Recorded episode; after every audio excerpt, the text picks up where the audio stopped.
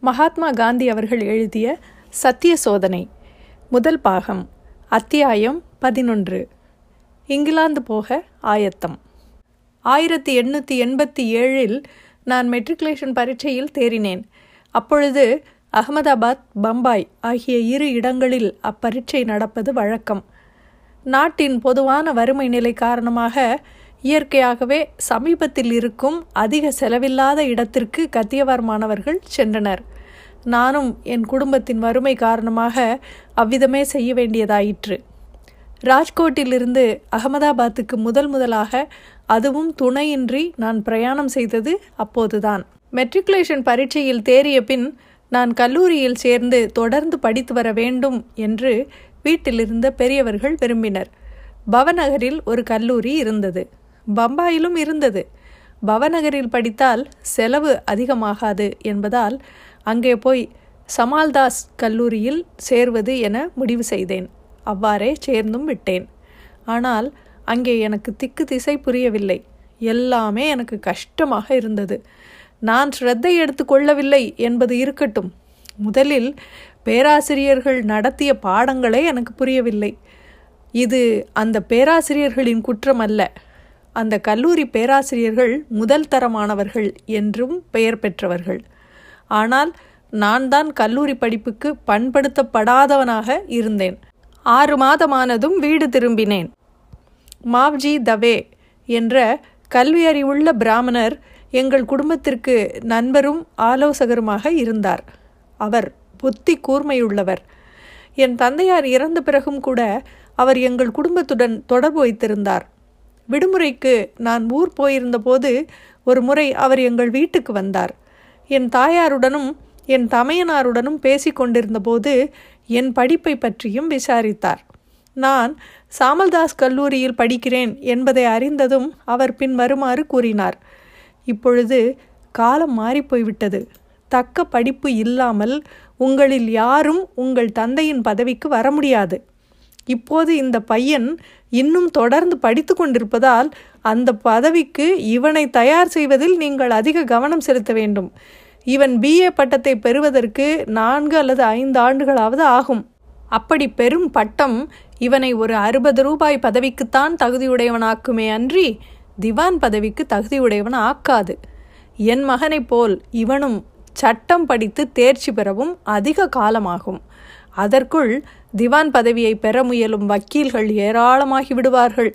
இதையெல்லாம் விட இவனை இங்கிலாந்துக்கு அனுப்புவது எவ்வளவோ மேல் என்று எனக்கு தோன்றுகிறது. பாரிஸ்டர் ஆவது மிக எளிது என்று என் மகன் கேவல்ராம் கூறுகிறான். மூன்று வருடங்களில் இவன் இங்கிலாந்து போய் திரும்பிவிடலாம். செலவும் நான்கு முதல் ஐயாயிரத்திற்கு மேல் ஆகாது. இங்கிலாந்திலிருந்து இப்போதுதான் வந்திருக்கும் அந்த பாரிஸ்டரை பாருங்கள் எவ்வளவு நாகரிகமாக அவன் வாழ்க்கை நடத்துகிறான்? கேட்டால் போதும். அவனுக்கு திவான் பதவி கிடைத்துவிடும். இந்த வருடமே மோகன்தாஸை இங்கிலாந்துக்கு கட்டாயம் நீங்கள் அனுப்பிவிட வேண்டும் என்றே நான் கூறுவேன். இங்கிலாந்தில் என் மகன் கேவல்ராமுக்கு நிறைய நண்பர்கள் இருக்கிறார்கள். அவர்களுக்கெல்லாம் அவன் அறிமுக கடிதங்கள் கொடுப்பான். மோகன்தாஸ் அங்கே சுகமாக இருந்துவிட்டு வரலாம். மாப்ஜி தவேயை ஜோஷிஜி என்று சொல்லுவது வழக்கம். அவர் என்னை திரும்பி பார்த்து இங்கே படிப்பதை விட இங்கிலாந்துக்கு போகவே நீ விரும்புகிறாய் அல்லவா? என்று முழு நம்பிக்கையுடன் கேட்டார். இதைவிட எனக்கு மகிழ்ச்சி தரக்கூடியது வேறு எதுவும் இருக்கவே முடியாது. கஷ்டமான கல்லூரி படிப்புடன் நான் தொல்லைப்பட்டு கொண்டிருந்தேன். ஆகையால் இந்த யோசனையை உடனே ஏற்றுக்கொண்டு என்னை எவ்வளவு சீக்கிரத்தில் அனுப்புகிறீர்களோ அவ்வளவுக்கு நல்லது என்றேன். சீக்கிரத்தில் பரீட்சைகளில் தேறிவிடுவது என்பது எளிதான வேலையே அல்ல. எனவே என்னை வைத்திய தொழில் பயிற்சிக்கு அனுப்பக்கூடாதா என்று கேட்டேன்.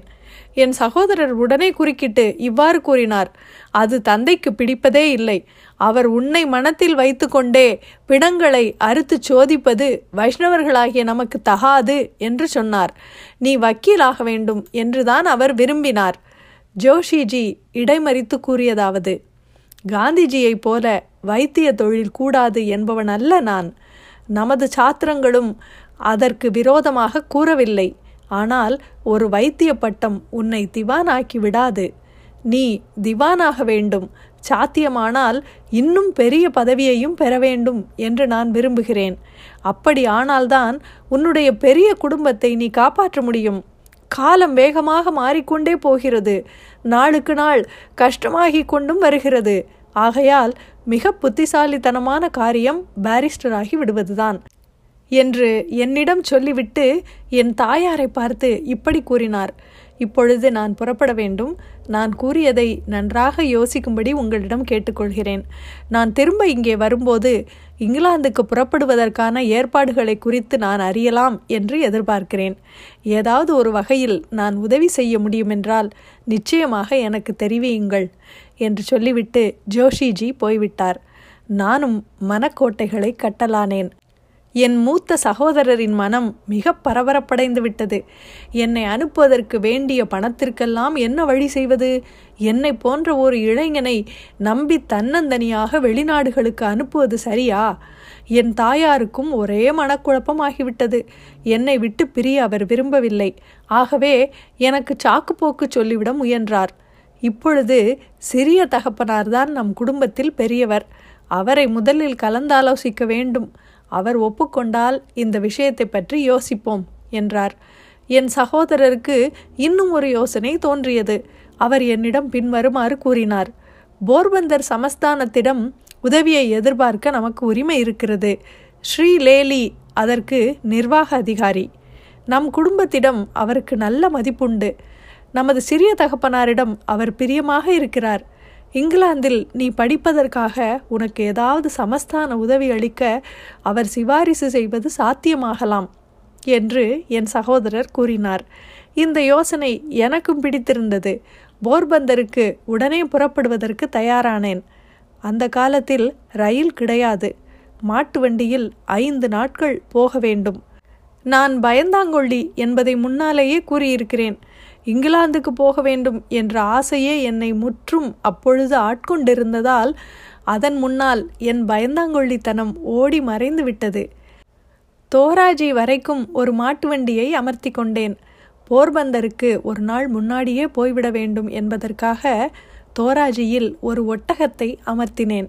ஒட்டகத்தில் நான் சவாரி செய்தது அதுதான் முதல் முறை. கடைசியாக போர்பந்தர் போய் சேர்ந்தேன். என் சிறிய தகப்பனாரை சாஷ்டாங்கமாய் வணங்கி எல்லாவற்றையும் அவரிடம் சொன்னேன். அதை பற்றி அவர் யோசித்து பின் வருமாறு கூறினார். மத தர்மம் கெடாமல் ஒருவர் இங்கிலாந்தில் இருப்பது சாத்தியம் என்பது எனக்கு நிச்சயமில்லை. நான் கேள்விப்பட்டிருப்பவைகளை கொண்டு பார்த்தால் எனக்கு சந்தேகமாகத்தான் இருக்கிறது. இந்த பெரிய பாரிஸ்டர்களை நான் பார்க்கும்போது இவர்கள் வாழ்க்கைக்கும் ஐரோப்பியர் வாழ்க்கைக்கும் எந்த வித்தியாசத்தையும் நான் காணவில்லை. இவர்கள் எந்த உணவையும் சாப்பிடுகிறார்கள். இவர்கள் வாயில் சுருட்டு இல்லாமல் இருப்பதே இல்லை. வெட்கம் இல்லாமல் ஆங்கிலேயரைப் போலவே உடை உடுத்துகிறார்கள். இவையெல்லாம் நம் குடும்ப பாரம்பரியத்துக்கு பொருந்தாதவை. சீக்கிரத்தில் நான் க்ஷேத்திர யாத்திரைக்கு புறப்படப் போகிறேன். இன்னும் பல வருடங்களுக்கு நான் உயிரோடு இருக்கப் போவதில்லை. மரணத்தின் தருவாயில் இருக்கும் நான் இங்கிலாந்துக்கு போகவும் கடல் கடக்கவும் உனக்கு அனுமதி கொடுக்க எப்படி துணிவேன்? ஆனால் உன் வழியில் நான் குறுக்கிட மாட்டேன்.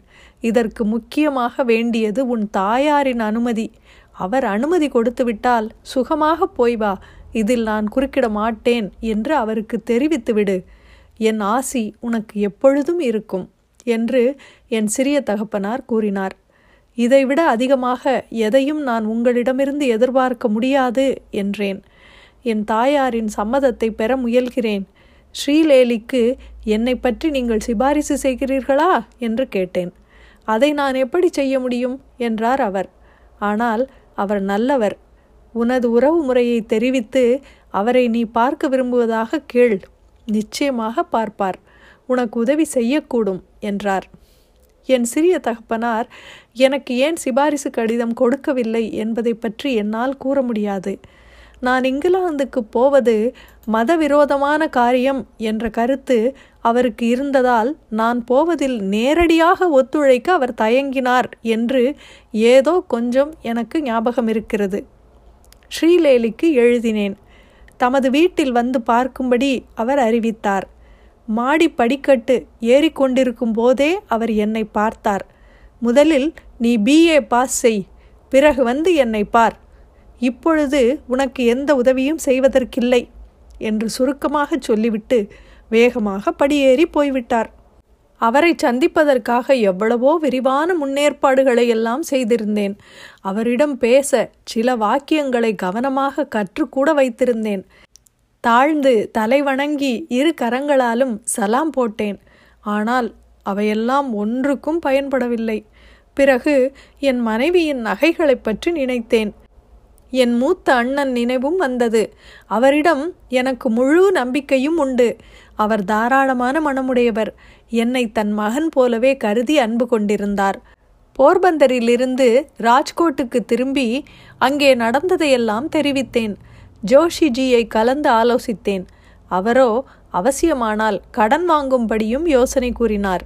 என் மனைவியின் நகைகளை விற்றால் இரண்டாயிரம் அல்லது மூவாயிரம் ரூபாய் கிடைக்கும். அவற்றை விற்றுவிடும் யோசனையையும் கூறினேன். எப்படியும் பணம் தேடிவிடுவதாக என் சகோதரர் வாக்களித்தார். என் தாயார் மாத்திரம் இன்னும் என்னை இங்கிலாந்துக்கு அனுப்ப விரும்பாமலேயே இருந்தார். நுட்பமாக எல்லா விவரங்களையும் விசாரித்து கொண்டிருந்தார். வாலிபர்கள் இங்கிலாந்துக்கு போய் கெட்டு விடுகிறார்கள் என்று யாரோ ஒருவர் அவருக்கு சொல்லிவிட்டார். இன்னும் யாரோ ஒருவர் அவர்கள் மாமிசம் சாப்பிட ஆரம்பித்து விடுவார்கள் என்று சொல்லிவிட்டார். குடிக்காமல் அங்கே அவர்களால் இருக்கவே முடியாது என்று இன்னும் ஒருவர் சொல்லியிருந்தார். இவைகளுக்கெல்லாம் நீ என்ன சொல்கிறாய்? என்று என் தாயார் என்னை கேட்டார். நான் என்னை நீங்கள் நம்ப மாட்டீர்களா? உங்களிடம் பொய் சொல்ல மாட்டேன். அவைகளில் எதையும் நான் தீண்ட மாட்டேன் என்று உங்களுக்கு சத்தியம் செய்து கொடுக்கிறேன். அங்கே அப்படிப்பட்ட அபாயம் ஏதாவது இருந்தால் ஜோஷிஜி என்னை போக விடுவாரா? என்றேன். உன்னை நான் நம்பலாம். ஆனால் நீ தொலைவான நாட்டில் இருக்கும்போது எப்படி நம்புவது? எனக்கு ஒரே குழப்பமாக இருக்கிறது. என்ன செய்வது என்றே புரியவில்லை. பேஷார்ஜி சுவாமியை கேட்கிறேன் என்றார் தாயார். பேஷார்ஜி சுவாமி முன்பு மோத் வணிகர் இப்பொழுது ஜைன சந்நியாசியாகி விட்டார். ஜோஷிஜியைப் போல இவரும் குடும்பத்திற்கு வேண்டிய ஆலோசனைகளை கூறி வருவார். அவர் எனக்கு உதவினார். மூன்று விரதங்களை அவன் அனுசரிப்பதாக அவனிடம் சத்தியம் வாங்கிக் கொள்கிறேன். பிறகு அவனை போகச் சொல்லலாம் என்றார். அவர் என்னிடம் அப்படியே சத்தியம் வாங்கினார். மதுபானம் பெண் மாமிசம் ஆகியவைகளை தொடுவதில்லை என்று சத்தியம் செய்து கொடுத்தேன். உடனே என் தாயார் எனக்கு போக அனுமதி தந்தார். என்னை கௌரவிப்பதற்காக உயர்நிலை பள்ளியில் எனக்கு ஒரு பிரிவு உபச்சாரம் நடத்தினர். ராஜ்கோட்டைச் சேர்ந்த ஒரு வாலிபன் இங்கிலாந்துக்கு போகிறான் என்றால் அது சாமானியமான விஷயமில்லை. நன்றி தெரிவிப்பதற்கென்று சில வார்த்தைகள் எழுதி வைத்திருந்தேன். அதை படிக்க நான் எழுந்தபோது எனக்கு எவ்விதம் தலை சுற்றியது உடம்பெல்லாம் எப்படி நடுங்கியது என்பது இன்னும் நினைவிருக்கிறது. எங்கள் வீட்டு பெரியவர்களின் ஆசிர்வாதத்தை பெற்று நான் பம்பாய்க்கு புறப்பட்டேன். ராஜ்கோட்டிலிருந்து நான் பம்பாய்க்கு சென்றது இதுவே முதல் முறை. என் சகோதரரும் என்னுடன் வந்தார். கை கெட்டியது வாய் கெட்டுவதற்குள் எத்தனையோ விபத்துக்களும் சமாளித்தாக வேண்டிய கஷ்டங்களும் பம்பாயில் காத்திருந்தன. இத்துடன் அத்தியாயம் பதினொன்று முடிவடைகிறது. மீண்டும் அத்தியாயம் பன்னிரெண்டில் சந்திப்போம். நன்றி.